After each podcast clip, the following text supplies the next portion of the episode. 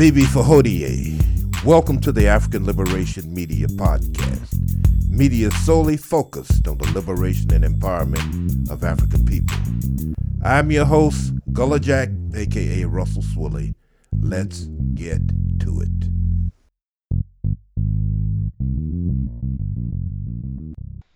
Today's date is February the 8th, 6261. I'm here with brothers Macaru and Amos.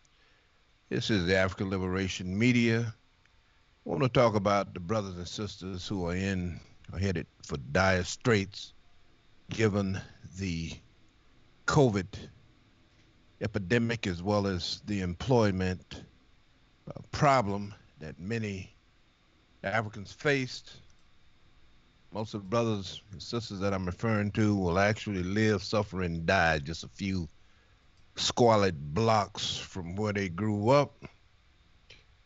We're talking about a situation where in the United States, I don't have a regional breakdown as of yet, where the U.S.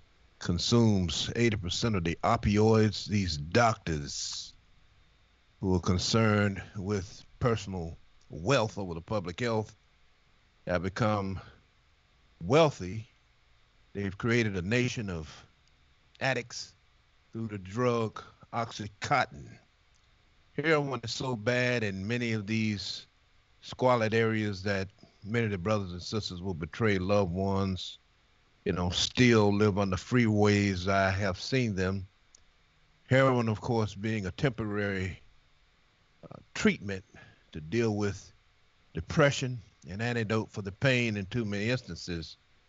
The painkiller is a killer. We have a situation in many of the colonial enclaves where I would describe it as marketing through murder. The addicts actually want bags sold by the dealer who last sold to the deceased.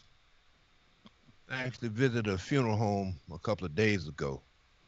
Is it true that we can receive a similar situation uh, when you get a hug from a mother? Is it true that a mother's milk is rich in opioids? You know, questions that we can ponder over. This is the African Liberation Media. So much to do, so little time. Brothers, take it where you want to take it. Yes, the B before the African family in the United States, February is known as uh, Black History Month, of course, started by the great Carter G. Woodson as Black History Week. But for us, every day is a day to extol the virtues of African history, our trials and tribulations, stoning the road we trod, bitter the chastening rod, and of course, our great accomplishments of having the world's longest standing civilization. But I did find a story uh, that I thought was very uh, appropriate since we last week discussed the farce of putting Harriet Tubman, the general, on the uh, U.S. $20 bill. There was a brother named Thomas Smallwood who uh, liberated himself, uh, you know, from enslavement and then uh, became a liberator of other Africans. He helped approximately 159 people escape uh, chattel slavery in the uh, in Washington D.C. and even from uh, right under under the uh, shadow of the U.S. Capitol and the uh, White House. I saw this in an article titled "Slave Patrols in the President's uh, neighborhood. Of course, we know that for the first five, eight of the first 12 U.S. presidents were enslavers of African people. George Washington um, actually became a slave owner when his father passed away, I think at age 11. He was willed the uh, 10 enslaved Africans, and uh, by the time he was 18, he purchased eight more but uh, this brother uh, was able to liberate these people despite the presence of uh, slave, the so-called slave patrols, which are now the American police force. So I'm to read just a bit from this uh, story. Colonial laws from Maryland formed the basis of Washington cities. That's what they called it then. Washington cities, which is now D.C., slave codes, and informed the practice of their early police forces helping to preserve slavery in the president's neighborhood. Routed demonstrations at the White House during uh, the administration, I think, of John Tyler prompted Congress to formalize the night watch, increasing slave code enforcement. However, patrols never fully prevented enslaved individuals from using their own agency to resist and evade these police forces, as in the case of Thomas Smallwood, who helped ferry approximately 159 enslaved individuals out of Washington to quote unquote freedom. While these early police forces were dissolved in 1861 and restructured into the modern Metropolitan Police Department of the uh, District of Columbia, many slave patrol practices were ingrained in the white consciousness through centuries of violent enforcement. So I think this is one of the reasons why Dr. John Henrik Clarke said that all history is a current event. A lot of the uh, violent enforcement that we see on the streets of the United States today by America's militarized police force. Of course, the first black president, quote unquote, Barack Obama, did more to militarize the police than anyone and they carry out this violent enforcement, as we've seen with Tamir Rice, Michael Brown Jr., and uh, Walter Scott, and Sandra Bland, and so many others. But what we're doing right now is uh, extolling in, extolling the virtues of a of another black liberator that most of us don't know anything about, never heard of, much like Harriet Tubman, the general, this is an esteemed ancestor that we should know about, Thomas Smallwood. Oh, Shay. I came across a bulletin this week that was released now almost two weeks ago by the Department of Homeland Security. And this was a bulletin that was titled National Terrorism Advisory System.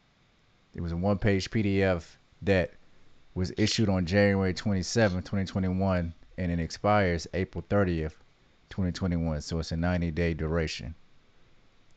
But in the details of this bulletin, DHS or Department of Homeland Security states that throughout 2020, domestic violent extremists, or who they call DVEs, targeted individuals with opposing views engaged in First Amendment protected nonviolent protest activity. DVEs motivated by a range of issues, including anger over COVID 19 restrictions, the 2020 election results, and police use of force, have plotted and on occasion carried out attacks against government facilities. Long standing racial and ethnic tension, including opposition to immigration, has driven DVE attacks, including a 2019 shooting in El Paso, Texas, that killed 23 people. DHS is concerned that these same drivers of violence will remain through early 2021, and some DVEs may be emboldened by the January 6, 2021 breach of the U.S. Capitol building in Washington, D.C., to target elected officials and government facilities. DHS remains concerned that homegrown violent extremists, or what they call HVEs, inspired by foreign terrorist groups who committed three attacks targeting government officials in 2020, remain a threat. Threats of violence against critical infrastructure, including electronic, telecommunications, and healthcare sectors, increased in 2020 with violent extremists citing misinformation and conspiracy theories about COVID 19 for their actions. So, the Department of Homeland Security is releasing this.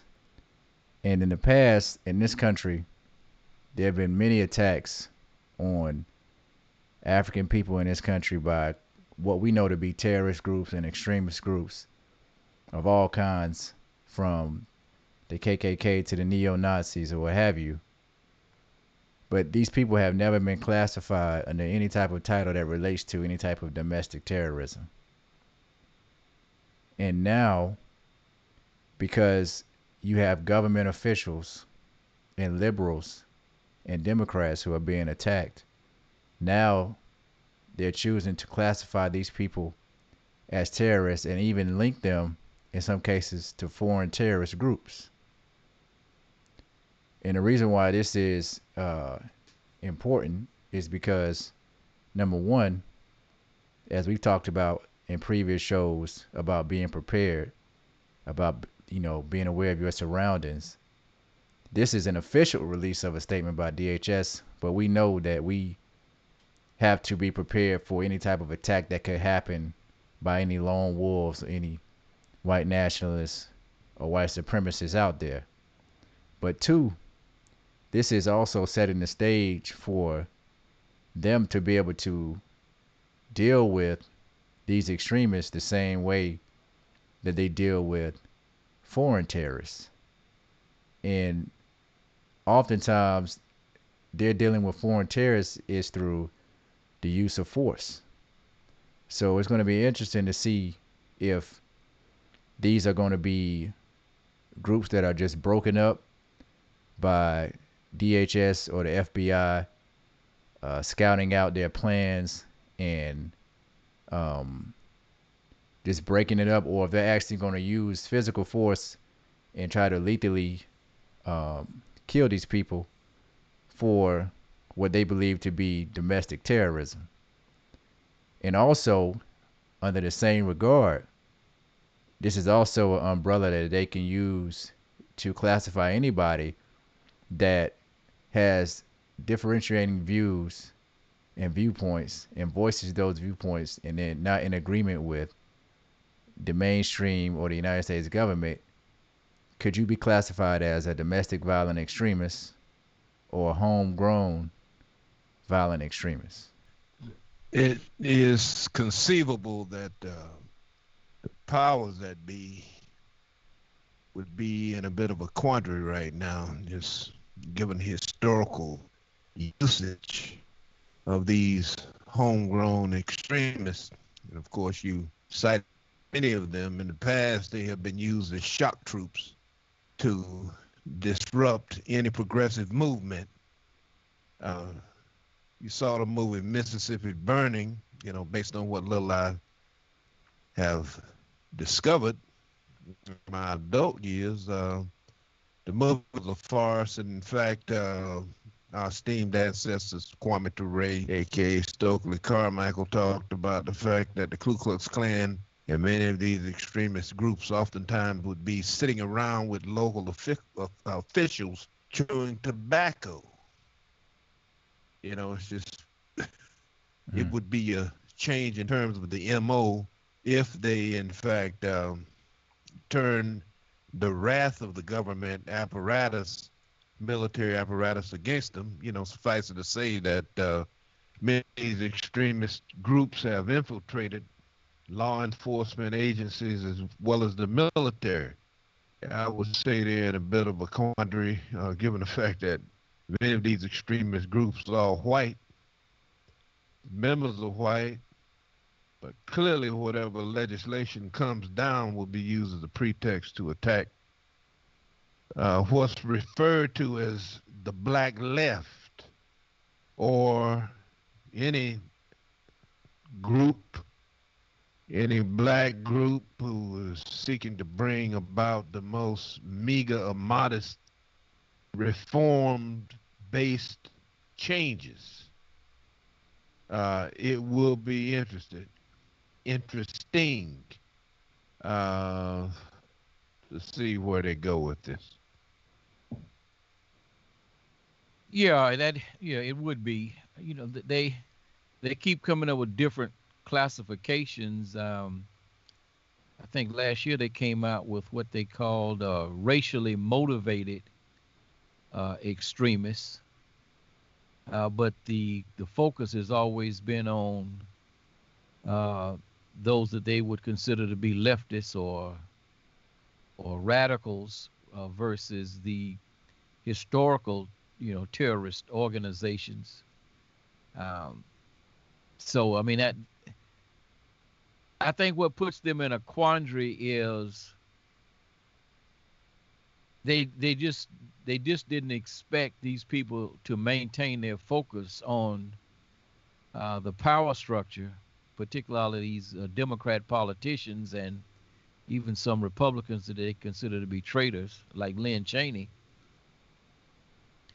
And historically, they, they, they, they have never gone after uh, these these groups, but historically, these groups have never gone after, uh, you know, the, the the seat of power. So, you know, this it, it will be interesting to see how how white privilege plays into this and the fact that they do not want to be in a situation where they are initiating white on white violence.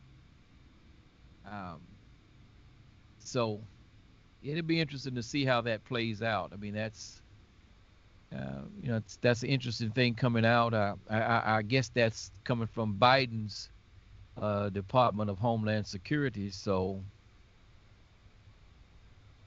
you know what we do know though is that uh, there's a situation uh, that that came out of Georgia that says uh, Georgia's militias are uniting and calling for Georgia's secession from the Union through an amendment to the U.S. Constitution or through the collapse of the American experiment. Now, does that mean that they are going to uh, facilitate the format, or they are just anticipating that the American empire will collapse and that they'll be able to carve out their own territories out of that collapse. Uh, the way patriots are now being hunted down and arrested by fellow men and women who have taken the same oath has disheartened any faith I had in the redemption or reformation of the USA as one entity, said Justin Thayer, head of Georgia's 3% martyrs. That's a very interesting title. uh, you don't you historically you don't you don't think of these um, you know white uh, extremists or uh, terrorists as being martyrs. You know you you know not like the uh, kamikaze pilots, for example, uh, from Japan I remember watching the uh, movie uh, Midway, and uh, they shot down an American plane, and the plane crashed right beside one of the Japanese carriers. And one of the Japanese uh, officers said to uh, the admiral, "said He's trying to hit us." And the admiral looked at him and said, "They're not that brave." So that they would call themselves martyrs says that uh, you know perhaps there's a new mentality emerging now, when they talk about links to foreign terrorist organizations, then I can't conceive that these links would be to um, Al Qaeda or to the Islamic State. Most likely, they're talking about uh, neo Nazis uh, in Europe, in Ukraine and uh, Germany and uh, Poland and other Austria and places where the uh, far right, France, where the far right is more organized than they are here in the United States. Well, it made me think about the Panthers and how they always tried to link black groups to com- communist groups, uh, foreign communist groups around the world, uh, especially Absolutely. communist Cuba. So they used this playbook before when they want to, you know, identify somebody and, and make them a, a hated a hated version of uh, another enemy around the world. Yeah, yes, and sir. they didn't, you know, and they didn't hesitate to identify who specifically they were identifying, you know, the Panthers with, or even Martin Luther King, for example. uh, you know, supposedly, you know, under the under the heavy influence of communists, uh, Stanley Levison, but the fact that they chose not to identify who then leads leaves us to speculate and then only logical speculation is uh, the uh, the neo Nazis in Europe. I mean, there there were, uh, you know, the Obama administration facilitated the neo-Nazi overthrow of the of the government of Ukraine. You know, the Obama, Biden, uh, this lady named Victoria Nuland, who now has a position in the Biden administration, and uh, there were some links between and I can't remember the name of the group now, but they were this group was prominent at the uh, white supremacist rally in uh, Charlottesville, uh, some of these people had traveled over to Ukraine to do training with the neo Nazis in Ukraine. So, I mean, the only only groups that I could think that they, they would be claiming that they have uh, connections with would be neo Nazis in Europe. And see, and this and this just opens further up there, up uh, a, a, can of worms on on the whole, uh, uh you know, European uh, imperial project. That uh, you know this kind of rot is is is occurring from within, and it, it you know obviously it harkens back to Germany, 1932, 1933. So this this is very this is very this is very interesting to say the least. And you know we we we know that um, that police officers were arrested during the Capitol Hill riot. Now have these people been relieved of duty? Uh, there were at least 22 who said they were former or current members of the U.S. military arrested so far. Have these people been removed? Tw- at least 21 of those charged so far had ties with militant groups and militias. Okay. Now, what do they what so what do they do about these groups? We know we know, you know, since the um the the move supposed to be about Fred Hampton, but it seems to be more about based on the reviews I read about William O'Neal, since the title of the movie is Judas, Judas and the Black Messiah. So they they put the emphasis on Judas, uh, who was you know the FBI informant William O'Neal. They didn't hesitate to kill the gun Black Panthers down in, you know, in their sleep or in the streets or where wherever. More Panthers were, of course, killed in Southern California than anywhere else. Um, so yeah, this this this this becomes very interesting. But it's all because they just didn't anticipate these people would be so focused on the power structure. They expected them to be focused on us. They would like to deflect their attention from the power structure to us. Um, and that's not to say that it won't happen, uh, either naturally or because they have agent provocateurs who will direct uh, direct people. Uh, not, not, that not that they don't have their own Dylann Roofs that have enough hatred anyway, but very interesting uh, situation there. It was a close call. January 6th. You know, at Trump had the nerve, in the quotes, of Adolf Hitler to have fired a shot into the roof of a beer hall, to use that analogy, had he walked down to the Capitol and demanded access to the Capitol. At that point in time, he was the President of the United States. The security that was available would have given him access. I think over a period of time that the coup attempt would have failed, but they could have done serious damage to the governing um, body of the United States. You know, had he uh, shown that type of leadership uh, on January 6th, but you know, it, as we know, uh, he opted to watch the uh, events by way of large screen TV with um, his son and uh, this Guilfoyle and the Trump crew. Yeah, I want to want to switch gears a little bit, and I want to deal with a few topics related around COVID and the uh, coronavirus vaccine and where we are. So, for those of you who know about the previous shows that we've done when we talked about the potential possibility of this coronavirus vaccine originating in a lab in Wuhan, many of the mainstream media outlets have debunked or tried to debunk those theories, as they call them, conspiracy theories, as being factually untrue. But recently, the New York Times released an article three days ago where now the World Health Organization is actually investigating the origin of the virus and they actually recently visited a lab in Wuhan to study this. So this is just another example of why you can't always take everything that the mainstream media gives you as solid and factual information because they often contradict themselves when it's convenient for their agenda.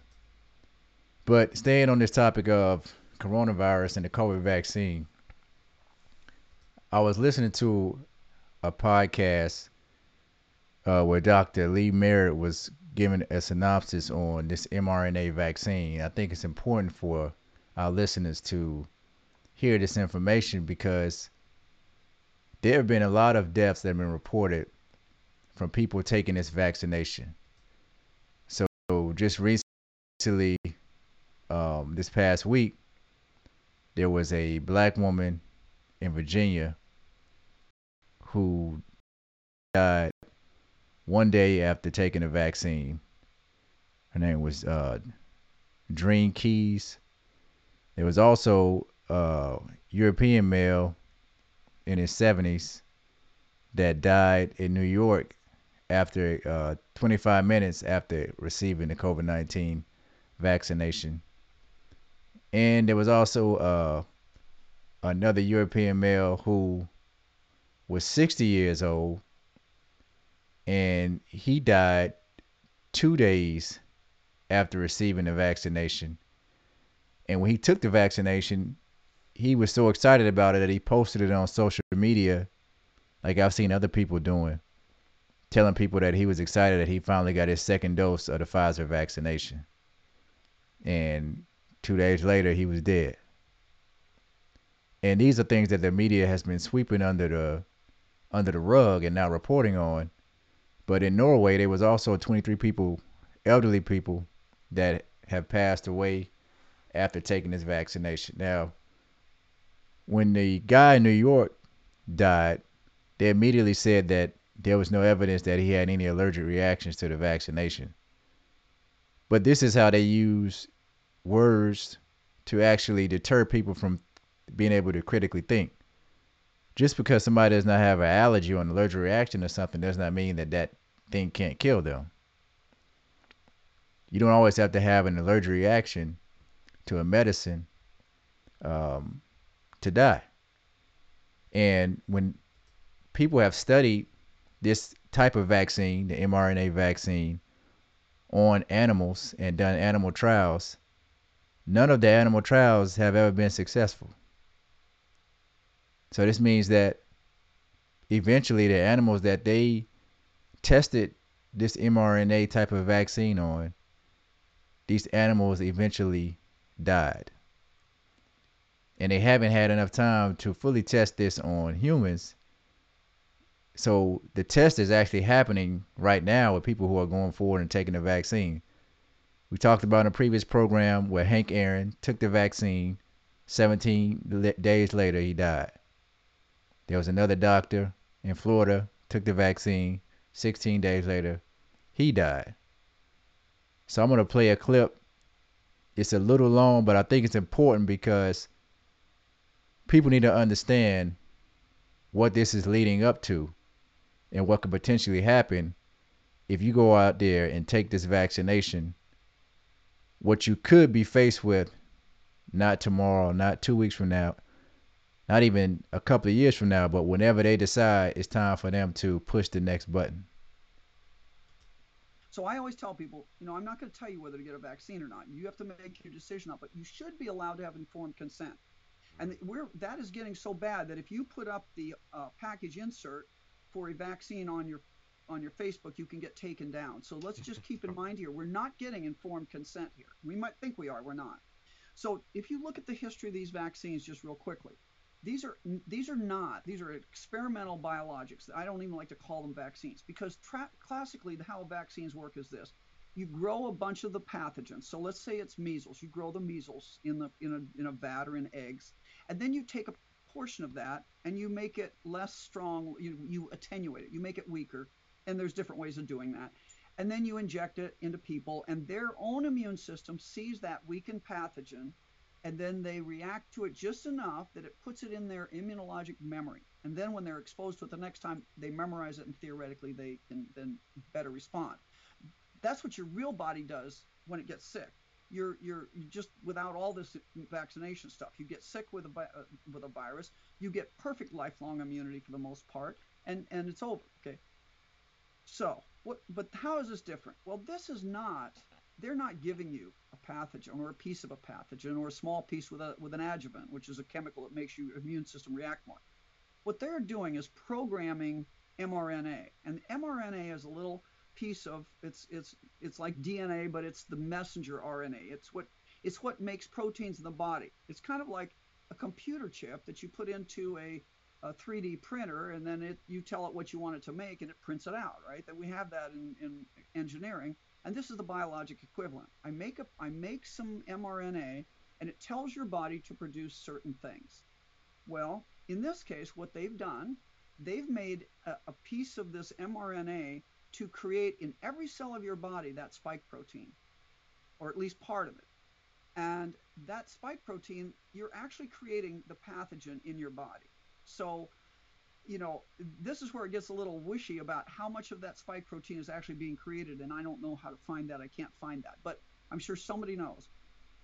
What happens is the problem, and this is the problem, and I'll tell you what happened in the animal studies. There have been four different vaccines and three different animal studies that I know of in ferrets, in um, uh, what's the other cats was cats have a natural thing with coronavirus so it's cats and ferrets and i think something else they started after SARS, they did cats, and then after MERS, they did which are all coronavirus pathogens that are more deadly. And they they after MERS, they tried it in ferrets and something else. And what happened is all the animals died. It wasn't subtle, okay, but they didn't die of the vaccine. What they died from was called immune enhancement or antibody-induced enhancement or antibody dependent enhancement. They call it ADE now, but it's it's it, they used to call it immune enhancement. Here's what happens. So they make the RNA, and so you're getting ready with this. They you get the vaccine and you do fine. All right. Now you challenge the animal with the virus that you're supposed to be immunizing against. So when they charged, when they challenged those cats with with with SARS, what happened is instead of instead of killing the virus or you know weakening, what they did is your your this stylized immuno response that they've built into your system went out and coated the virus so the virus came into the human, the cat's body like a Trojan horse, unseen by the cat's own immune system, and then it replicated without checking and killed the cat with overwhelming sepsis and cardiac failure. Oh and that God. happened in the ferrets. That happened every time they've tried this. And so let me just point out, we have never made it through an animal study successfully for this type of virus. We have never done this in humans before. At least we haven't. Maybe the Chinese have, and I'll talk about that in a second. But that's that's why we don't really have a track record of success. This vaccine was rolled out to distribution centers before they even made a show of caring about the FDA approving it. Do you realize that? I mean, it went out to for distribution. I know in Nebraska, it was in the distribution center within days before the FDA even said they were going to approve it. What? I mean, it, I've never seen that happen before. And the longest they've really followed people after the vaccine is two months. Well, you see, that's that's not enough time to know that we won't have that antibody enhancement problem. And I will make this military point. This is a perfect binary weapon. You could you could there you there's no way I know exactly what that mRNA is programmed to, and neither do you, and neither do most doctors. The doctors can't get at that data. That's the guys the guys at the very top of this project. Okay, they know, but we don't know. They say it's to the spike protein, but how do we prove it? We don't know. So if I were China and I wanted to take down our military, that's easy. I make this. I just do like we've seen happen. I, I make it pro. I make it to a something, a, a, a something I could hook onto this coronavirus, like the spike protein or something else, another protein, and I just I just make an mRNA to that, but I know it doesn't exist in nature, so nobody's going to die from the vaccine and then two years later I release the, the, the, whatever it is that I made. You see what I'm saying? The counterpart, and it causes wow. this immune enhancement death. So it's a delayed death. That's what binary binary poisons are. They're delayed. They're I give you part one because it you know I and then I can walk away, and then you accidentally get in contact with part two and die. And you- so in the past when people have talked about the plans for population control and depopulation of the planet. And people wanted to decrease the population of the planet by at least 20%. This is what we have to be concerned about. And right now, they're pushing this vaccine specifically. There's an initiative to push this vaccine to what they consider to be poorer countries. So there's a there's a organization called COVAX, and the United States, China, other countries around the world that are in the World Health Organization are working with COVAX to get these doses of this vaccine out to various countries that they consider to be poor countries. And the target, I want you to listen to this, the target percentage of the country's population that they want vaccinated is 20%. If you go to the World Health Organization's website, they have this listed on the website. So is this is this connected to their depopulation plan? If they only want 20% of the people to be to be vaccinated, why not have everybody vaccinated? Why only 20%? The general director of the World Health Organization, um, I can't remember his name, Dr. Tedros. Uh, I can't remember his last name, but he's an Ethiopian. He made a statement. He came out and he said that some people in all countries need to be vaccinated. Not all people in some countries. Now, people could say that, you know, they don't want the richer countries to get access to this vaccination and leave the poor countries out. That would be their argument. But I believe that the reason why they're focusing on these poor countries is because this is where they want to depopulate the planet. It helps them gain access to more resources and it helps them get rid of people that they consider to be um, a burden on society. Yeah, brother. Almost you brought up two things there uh, that, um, you know, the first issue sounds more like a biological warfare issue that could be directed at the United States. Um, you know, the interesting thing that's going on is that still a large percentage of uh, Africans in America say they're not taking the vaccine. And you've had uh, a lot of uh, gung ho white people who have gone on to uh, in uh, indigenous uh, people's reservations, uh, gone into the hood, you know, South Central Los Angeles, trying to cut lines and all kind of stuff, and get, they're getting the vaccine. So, you know, this thing you know, could be uh, backfiring on them. Mm-hmm. It, you know, it it it appear it appears to me. But uh, so I mean, I don't I don't you know that's that that's way above me the the the mRNA um, uh, you know the way it works in terms of um, not uh, they, they're not injecting you with the with a uh, weakened down version of the of the actual virus. I mean that's that's you know that uh,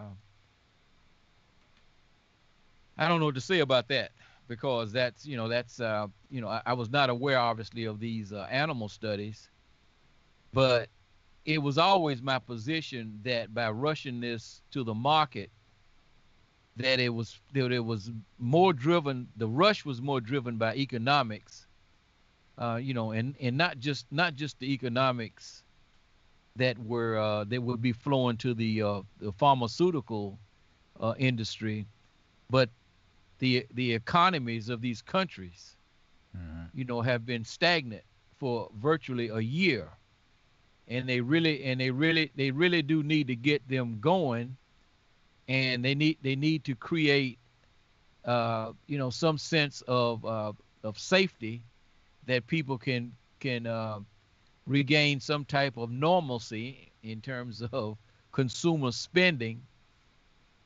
So, I thought my position from the beginning was that they would they would be willing to sacrifice X number of people just in order to uh, in order to get things moving economically, and that they'll deal with the consequences on down the road if if uh, you know people die. But if they died based on the way this doctor said, then how do they go back and tie it to it?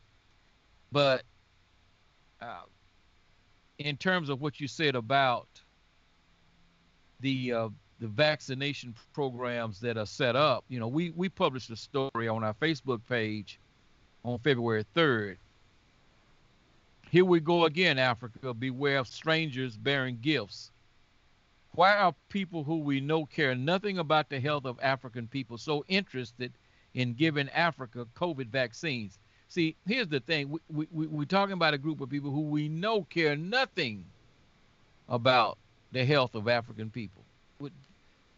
You know, globally, but particularly here in the United States, where African people have higher rates of certain cancers, of hypertension, of uh, of diabetes, kidney disease. I mean, it's just it's it's amazing. So now, now you're supposed to believe that they actually care about you and they want you to have this vaccine. It's ludicrous. Historically, these these strangers have only brought death and destruction to Africa.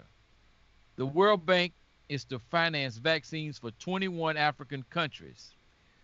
We are preparing emergency vaccine projects in 21 countries in Africa, including uh, the DRC, Ethiopia, Niger, Mozambique, Tunisia, Eswatini, and Cape Verde, to name a few. The funds are available right now, said David Malpass, president of the World Bank. Africa, with over uh, 1.2 billion people. So now this this was what I what we wrote on February 3rd. Africa, with over 1.2 billion people, has seen 92,269 COVID deaths, but over 70,000 of those deaths are in just four countries: South Africa, which leads the uh, continent in deaths, Egypt, Morocco, and Tunisia. The United Kingdom, with only 66 million people, has seen 108,225 deaths. Italy, with only 60 million people, has nearly as many COVID deaths, 89,344, as the entire African continent. So, in, in terms of the loss of life, Africa has done a fantastic job managing the COVID crisis. Tanzania, with only 59 million people, is reporting only 21 deaths. Africa needs to keep doing what it has been doing. Uh, beware of these strangers bearing gifts. Uh, so the interesting thing here about this is that so if, if if you look at if you look at where the African deaths have been, uh, only about 20, uh, 20 plus thousand of those deaths are in all of the rest of Africa outside of the four countries that I named.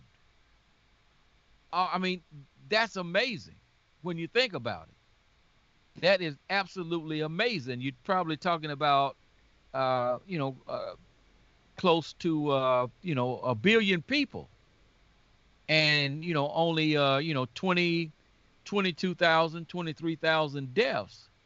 Now of course that that was based on the first wave. Now we got all of these variants working. And uh you know it'll be interesting to see exactly how that works out. But uh, I, I saw today that South Africa told uh, AstraZeneca that uh, they didn't want any more of their vaccines because their vaccine was not uh, effective against the variant in South Africa.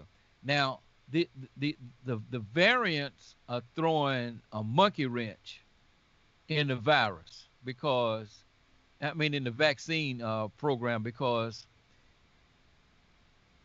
they don't really know if these vaccines are going to be effective against the variants. This is in addition to all the other stuff that that, that you mentioned. Uh, but South Africa has determined that the AstraZeneca vaccine that they have, which I don't think is being used here in the United States, um, I think it's being used in some parts of Europe. They've determined that it doesn't work against their variants. uh, their, their particular variant. And the thing about these variants uh, of of the uh, of the virus, there could there could literally be hundreds of variants, and it's just amazing how quick they're popping up. I think, uh, you know, one popped up uh, the day I think it was in Norway or somewhere. There's there was one in, there's one in Nigeria. The the three major ones that uh, were in the United States were uh, the uh, UK, the one from the UK where which was apparently the first place, and then uh, Brazil, and then South Africa. Uh, seemed like there was another one, but now there's but Nigeria, which has very few cases, suddenly has a variant. It, it, it seems like there's something really fishy going on here. I you know I don't I don't know, but I just know that we need to we need to just make sure that we're keeping our immune system, you know, uh, functioning at a thousand percent. That's what we need to do.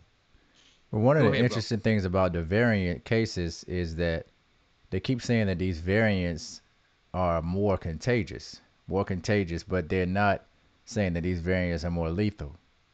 So a variant can come out and it can be slightly more contagious, like one or two percent more contagious than the original, but then they create this fear that oh this now is is catapulting into something far more worse with these variants even though the uh, fatality rate may not be more than the original uh, coronavirus.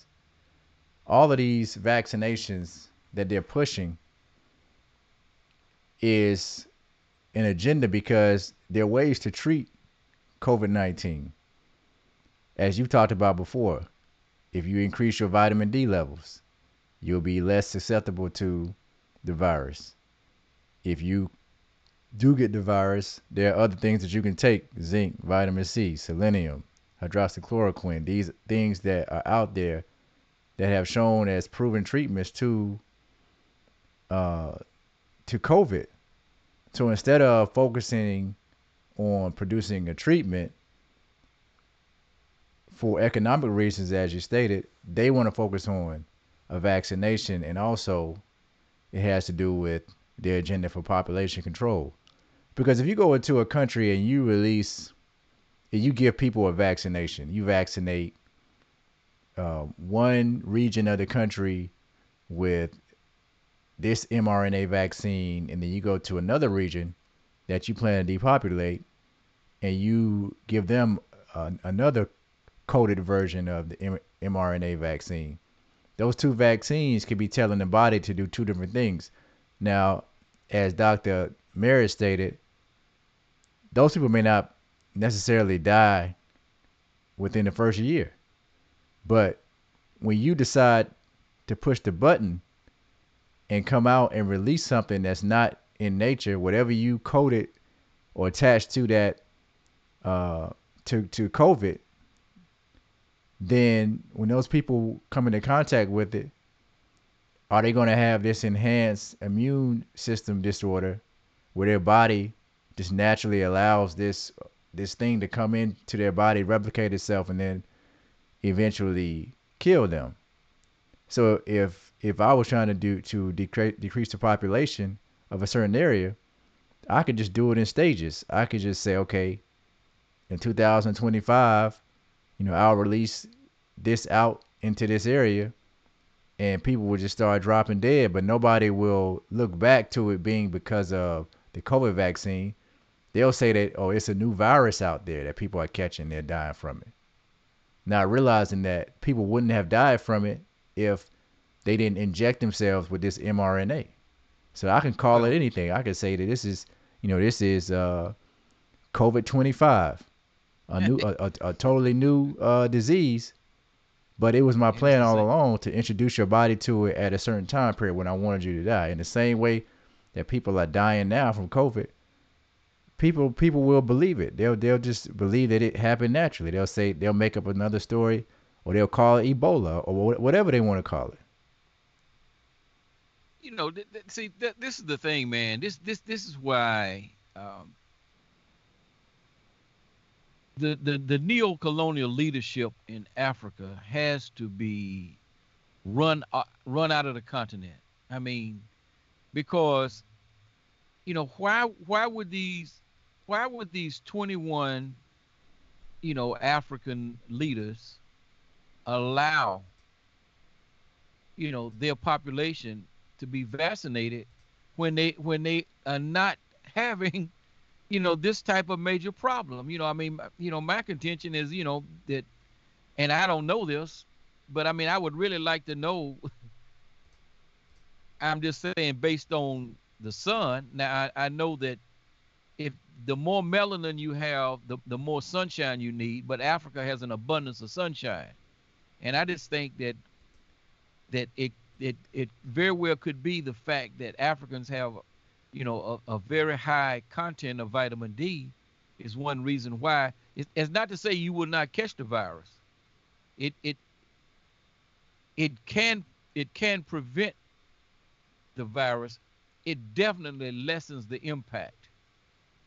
So, why would these African leaders allow their citizens to be guinea pigs because they're probably receiving some kind of kickbacks, mm-hmm. or they're just puppets, or they're just, uh, you know, white supremacists in blackface, you know, like Mobutu, and you know other other African uh, sellouts like that. And when they look back, they'll say, you know, well, the leader of the World Health Organization during this time was black. Was an African. Right. Was an African. Uh, let, let me read this about this, uh, you know, what I call a, a double whammy. Uh, this came from uh, New Scientist magazine. COVID variants evade the immunity we develop from natural infection by other coronavirus uh, coronavirus variants and from vaccines. Coronavirus are becoming increasingly concerning as they mutate samples of the more transmissible B117 coronavirus variant, which was first detected in the UK, have acquired a mutation that will help them evade immune protection, the same mutation already present in the B1351 variant from South Africa, which is now spreading worldwide. So what it's saying is that okay, so the way the the, the way the way your, your immune system is supposed to work once it sees um, it's been infected once by a virus. The next time it sees it, you know, it has the ability to, uh, you know, jump on it and stamp it out. But it's saying that these these variants apparently uh, look like something that's totally new, and the immune system hasn't seen it, so it doesn't uh, it doesn't function the way it's supposed to. It isn't clear yet if the B1351 is more transmissible, but everyone else has said it's more transmissible. And let me say this about the, the transmissible and the uh, and the deaths. Uh, I don't see how they can say it's not causing more deaths because if uh, particularly you take a population like the African uh, population here in the United States, African, you know, traditional African American population, who have we have all of these comorbidities, why wouldn't we die? From the new variant at the same rate we're dying or at higher rates. It, it doesn't make sense what they're saying. But it is certain that it can partly evade the immunity we develop from natural infection. Uh, the big worry is that it could it could evolve further and completely evade immunity, undermining vaccination efforts. The only way to detect this is very very important. The only way to detect B1351, that's the South African variant, is to sequence viral samples and only about 1 in 20 samples from people who test positive are sequenced. So they don't really know how many people have this variant in the United States because the United States doesn't run the sequencing on everybody that's tested.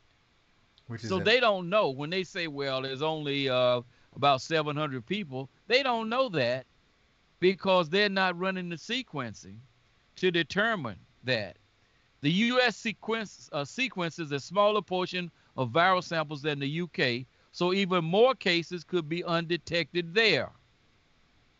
So once again, see, you got this for-profit health uh, care system They're not even doing the basics to protect the people.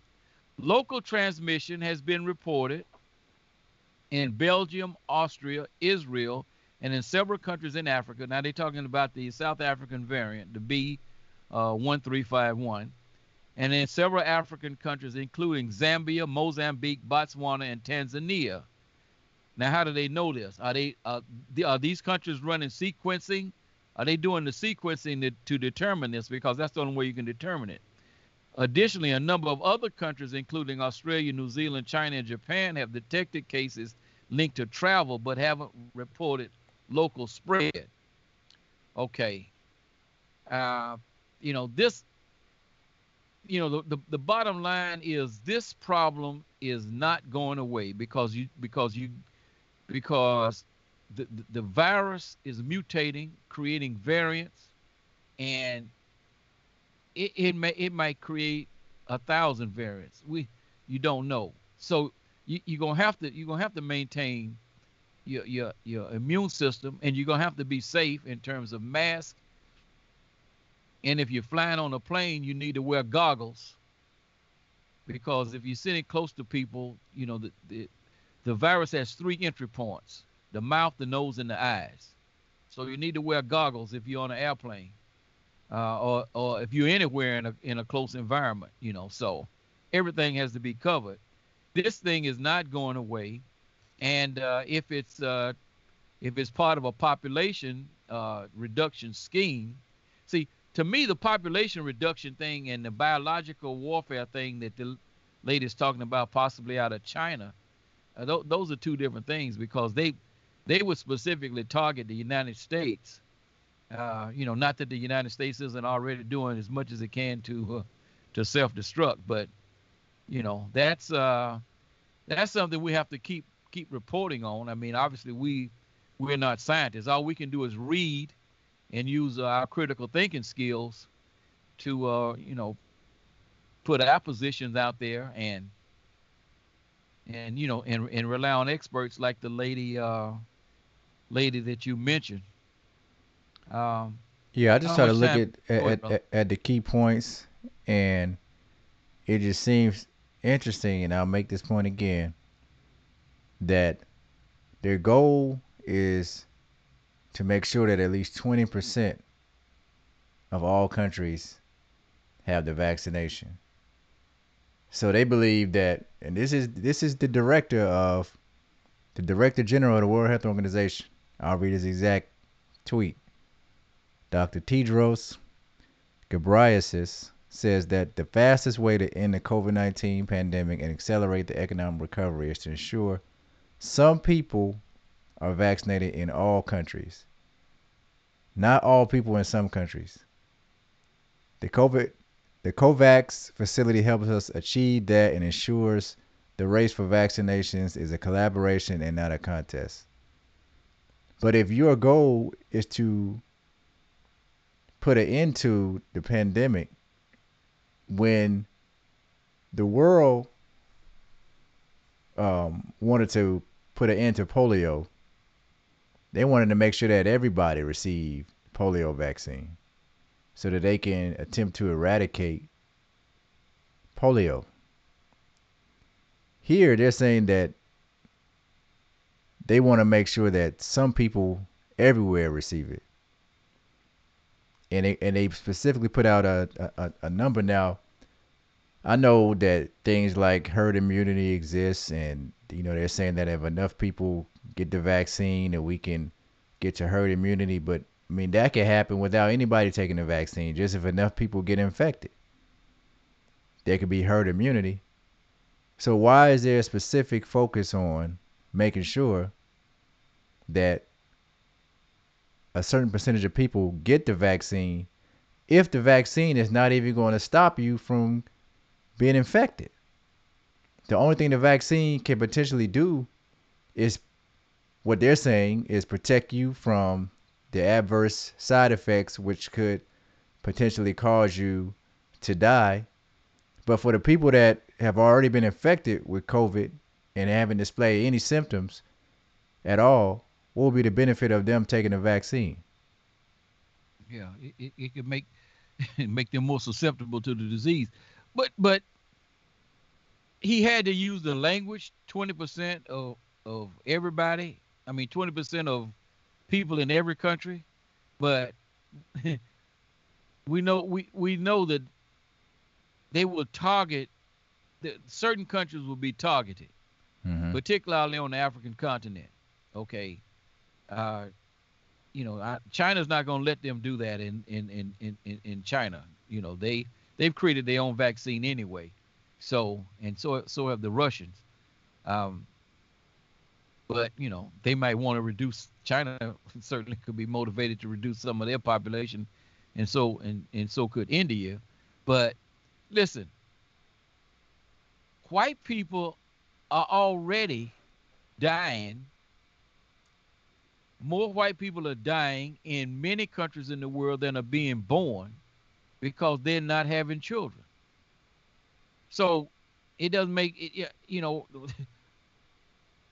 they don't want to reduce the population of Europe because the population of Europe is already being reduced by what they're doing themselves.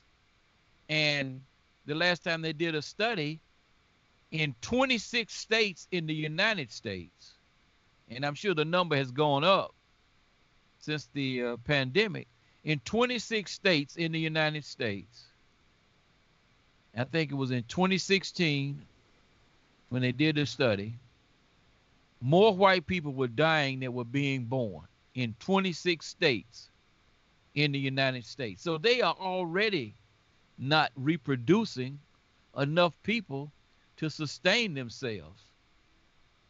So I don't think this population control applies to them. Well, that's Chinese- that's if you look at all white people as the same. But when you when you look at the Israelis and the Chinese, they both have a theory that there's a, the the Israelis believe, the Zionists believe that there's Zionists, and then there's everybody else below Mm-hmm. them. The Chinese believe that it's Chinese, and there's everybody else. To, they both believe that they have a superior race. So, and they both would be willing, as you stated, to kill people even within their own race to accomplish a goal or an agenda. So, if that agenda is an elitist agenda to depopulate the planet, they're willing to take white people out the same way that they would take out African people, Indian people, and other Asian people around the world. They're willing to take that risk. But when the studies have been done by medical researchers, one of the groups that has been less susceptible to the transmission of COVID or that don't contain um, something within their bodies that would make them uh, make it lethal for them has been the Ashkenazim. So these are things we have to look at. Yeah, but there's so few of them, man, in the world. I mean, if you look at the total the total global population, they, I mean, you know, they they they're not even a speck on on on, on the radar. I mean, their, their destructive capacity is is is is is, is, is far is is far beyond that. But without the United States, Israel dies. Without you know, without you know, with without this 3.8 billion dollar paycheck that the United States sends to them every year, they can't survive without the United States. So, you know, maybe they maybe maybe they want to destroy the whole world. Who knows? But if, But- but but see, what does a parasite do? They go from one host to another. So they would just shift their alliance to where it seems to me that it's shifting now to China. So you have the you- you have Israel and China, and China replaces the United States as the superpower that supports Israel. Well, I mean that's you know it, that's I guess that you could say that's you know that's uh that's possible. Uh, you know, China doesn't need Israel. Israel Israel has nothing that that China needs. Absolutely nothing. Well, right now, Uh, China. See what what what's happening now is China is. You have two countries that are vying for power. China is trying to leverage Israel to defeat the U.S., Israel is trying to leverage China to replace the U.S. because Israel wants to be a world superpower. That's that's that's that's hard for that's hard for me to believe that that that uh that I I I I, I can't conceive of that. I mean, it's just uh, it's, it's that's very very very very difficult for me to believe that it that the uh, Zionists want to replace uh, the United States as their you know primary source of income and you know whatever weapons and all this kind of stuff with with the Chinese um, of people who they have no history with and have no way of knowing whether the Chinese are playing them. I mean, they have they have history over here. They have they have influence. You look at all of the uh, Jews well, they have a lot of history influence in China too. I mean, they were the primary founders of what Mao Zedong created. If you go back Ooh. and look at the, the Zionists, if you go back and look at the financial system in China and communism and where it came from, it came from the Zionists. So they have a deep history in China. It's just this is not often talked about. The Zionists are trying to create an elitist. They're trying to create an elitist, uh, globalist system, and in order for them to do that and become the premier superpower, they have to knock off the United States. See, they believe they can beat China because they believe they can outsmart the Chinese. The Chinese don't understand how how the hats operate, so they're thinking that they could outsmart the hats. You have two people racing the same race to become number one, but they don't. But they don't see that the threat from each other. The China China will be harder to topple than the United States just because of the racial um, demographics and also the religious demographics, because they are uh, atheists. Um, they're atheist country as far as their their religion. So it's not going to be as easy as it would be for Zionists to interweave themselves inside of a society economically. But at the same time, the Chinese don't understand the same way Donald Trump didn't where they can go with their diabolical plans once they finish using somebody else for their benefit. Well, I, I got to give the Chinese more credit than that. that they're that gullible. I mean, these are people that fought a revolution, uh, and you know suffered tremendously under under Japan during during World War II. Uh, you know, the, the, the British, the opium opium wars, and and all. I I, I mean, I gotta I, I gotta give them more credit than, than than they could be duped by you know, you know by these people. I you know See, the thing of it is, is this: um, the Christian, what what what some people are calling the Christian fascists, uh, you know, they they identify with Israel. These are they, they, they're within the within the far right. They are obviously the hardcore white supremacists who are who are anti uh, Jewish people. You know, just like when they were marching in in um, Charlottesville saying Jews would not replace us, right? I mean, you you have you mm-hmm. have that Hitlerian strain, but then you have the the, the, the Mike Pence, these in evangelical Christians, and I mean, you know, they could perhaps split over the issue of uh, of Israel, but you know, I think the United States, uh, the, the trend in the United States, in my opinion, is trending towards, uh, you know, being a fascist uh, country as uh, as the American empire collapsed. I I think as the American empire collapses, I think that they they will try to save themselves uh, through some form of fascism. Uh, the capitalists uh, will align with the with the fascists the same way they did in Germany, and you know kick the neoliberals to the curb. Uh, you know, when when when when it comes down to that. But there's a there's a strong hardcore element within that evangelical class of people who who would be part of this uh, formation that are that are pro Israel to the absolute core. So, you know, I, I you know, we don't we don't know how this is is going to play out, but I mean, just based on based on the history, I, in my opinion, there are elements in the United States and that that that are connected to Israel. They have a, a umbilical cord type of relationship. I can't see them wanting to topple the United States.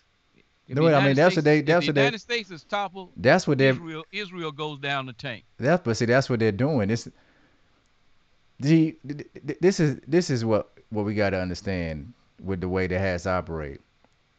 Do they want to just get rid of the United States completely? No, but they want to create a new United States. That's the whole purpose of getting rid of the Constitution. That's the whole purpose of taking the United States out of a nationalist mode into a globalist mode, which they've been doing pretty much since uh, 1992. That's what they've pretty much been doing.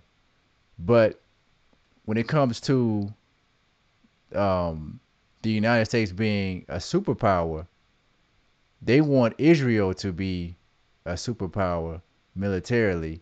They want to use the United States as an incubator and they want to empower, continue to empower themselves, and they're using an alliance right now with China to do it. They align themselves with China to uh, overthrow Donald Trump in his previous presidential election because that was a severe threat to their plans for globalism. And they they used the Chinese and the Israelis used each other. Now, I, to your point, I agree with you on the fact that I believe it's going to be very difficult for the for for them to defeat the Chinese, but there is an ongoing. It's almost like there's an alliance, but there's also a battle between the two countries at the same time. Because Israel, I mean, they continue to sell weapons to the Chinese, even against the U.S. Uh, the U.S. has instructed them many times not to do this, and they continue to do it. So Israel, they're not really concerned or threatened by um, being gung ho and aligned with the United States. They're going to do what's in their best interest. And I think right now, what that is is dismantling what we know of as the United States, getting rid of the Second Amendment, getting rid of the decency uh, in not saying that this is a decent country, don't get me wrong, but the the the morality that's left in this country sucking sucking that out of the people, turning this into a, a, gen, a degenerate uh, anarchy type of state, a dysfunctional state. And I think that they align themselves with Asia or with China to do that. Now, the goal of the Chinese is total annihilation of the United States. That is their goal total total annihilation. They would rather depopulate the United States and then just take this take this land over completely. Yeah, well, you know, it's uh it's one hell of a thing there. Um yeah, it's uh it's you know you know, I think for is Israel with its with its population and even the total Jewish population in the world to think that they can replace the United States as a superpower, I, I, I think that's a total fantasy. The United States has like 700 bases around the world. Israel has no, they don't even, they, they don't even have the population to do that. They can but, only do it through proxies. But do you need, like you, you just hit it on the head, you, do you need the population when you control the government? You can have as many military bases as you want, but who's gonna give the instructions for those bases? The Israelis.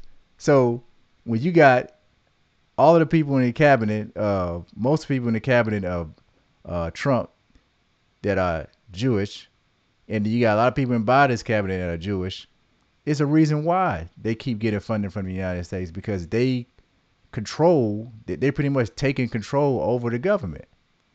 These are the people that are that that are empowered to make the decisions where that military or where those military resources are going to be used.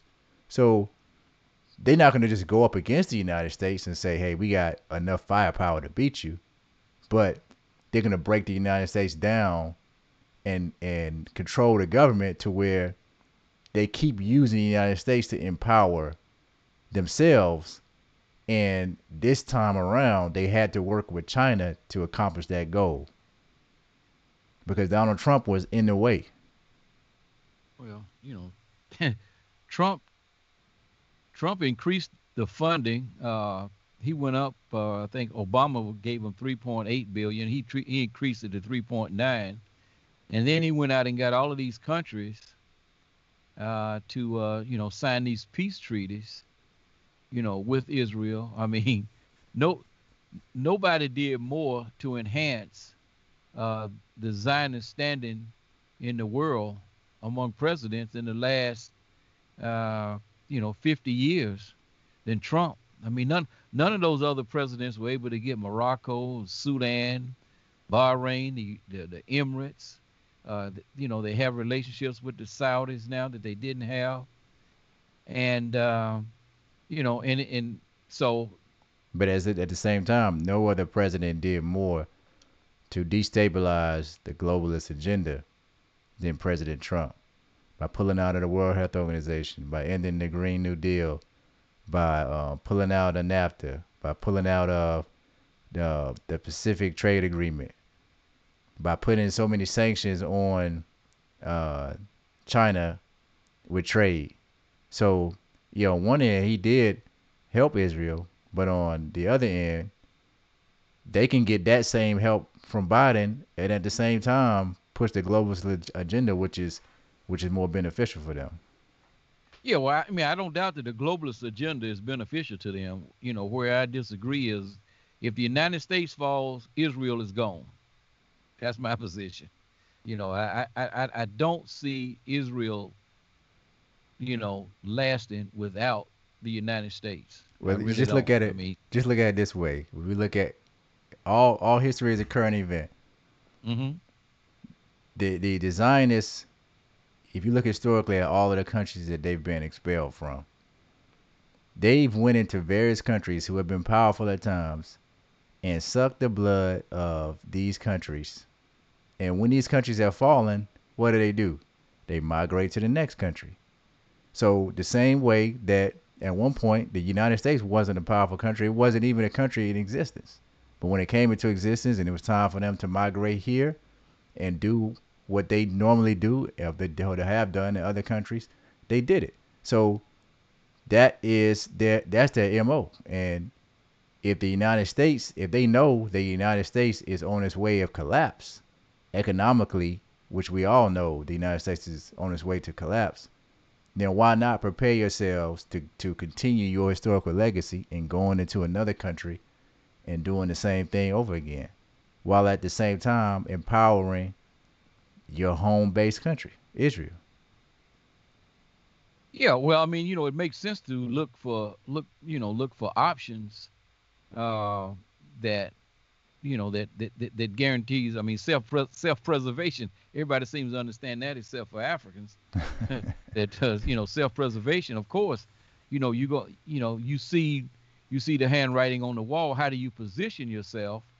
But you know, uh, you know, China has been a staunch supporter of Iran. They have not cared anything about the U.S. sanctions on Iran. I agree. I agree with that. And Israel wants to destroy Iran. And you know, about the only thing that has really stopped them, probably, and that's not to say they still won't do it, it has been, you know, the Chinese and, and, and, and Russian support. You know, they, they you know they, they, they can't they can't get the global support out of the UN because it's blocked by you know by the Chinese and the Russians.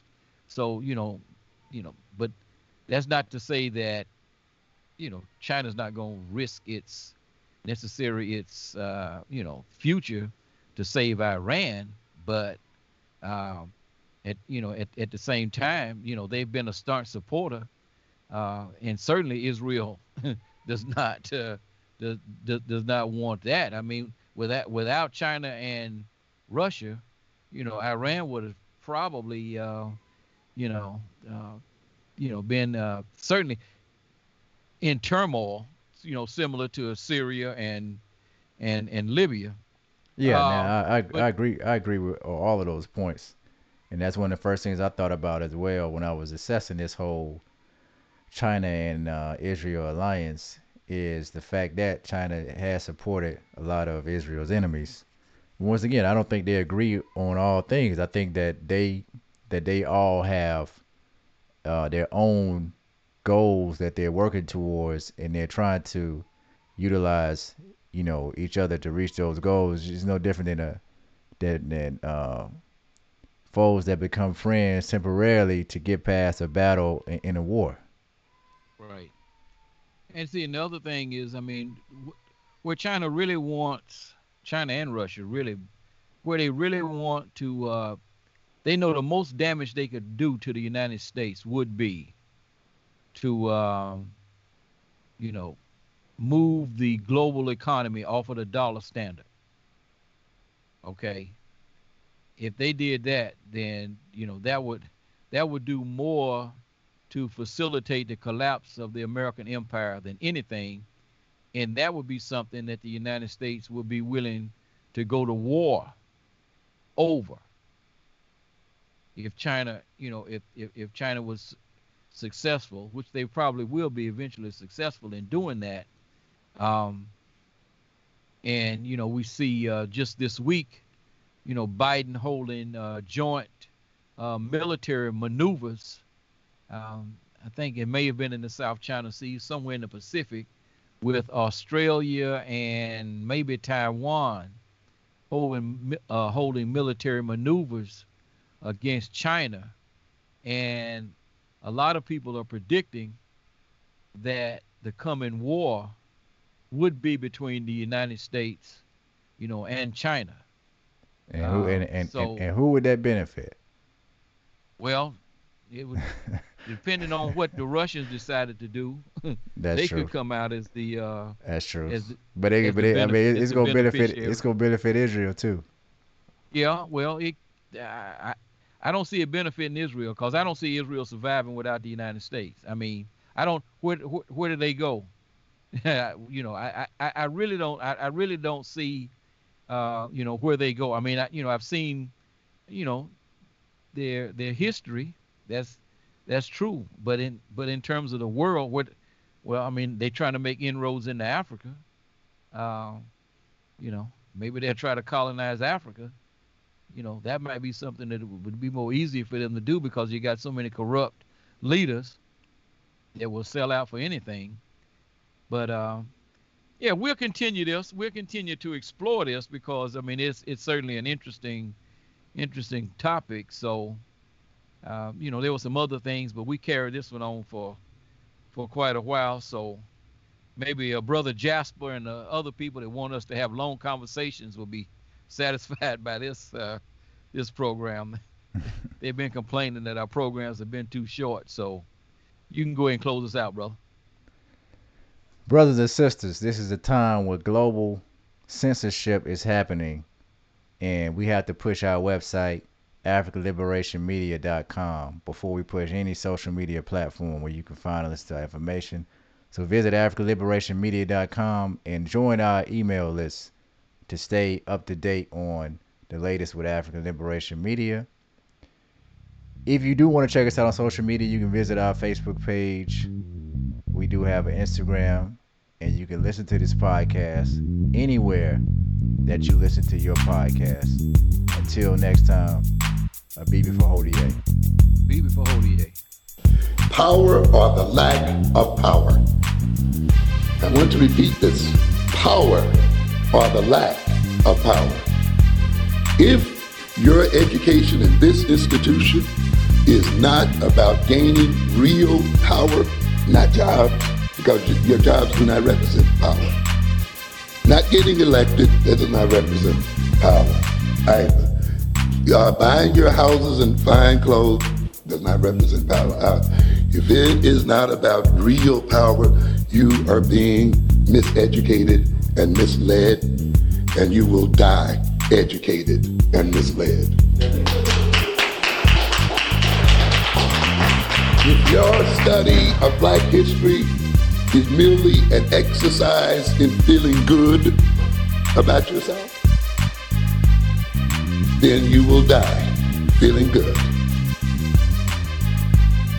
The study of history then must be more than the pumping up of your self-esteem and the pumping up of your pride. Those things are important, but ultimately, those things are not the means by which we will save ourselves as people in this world.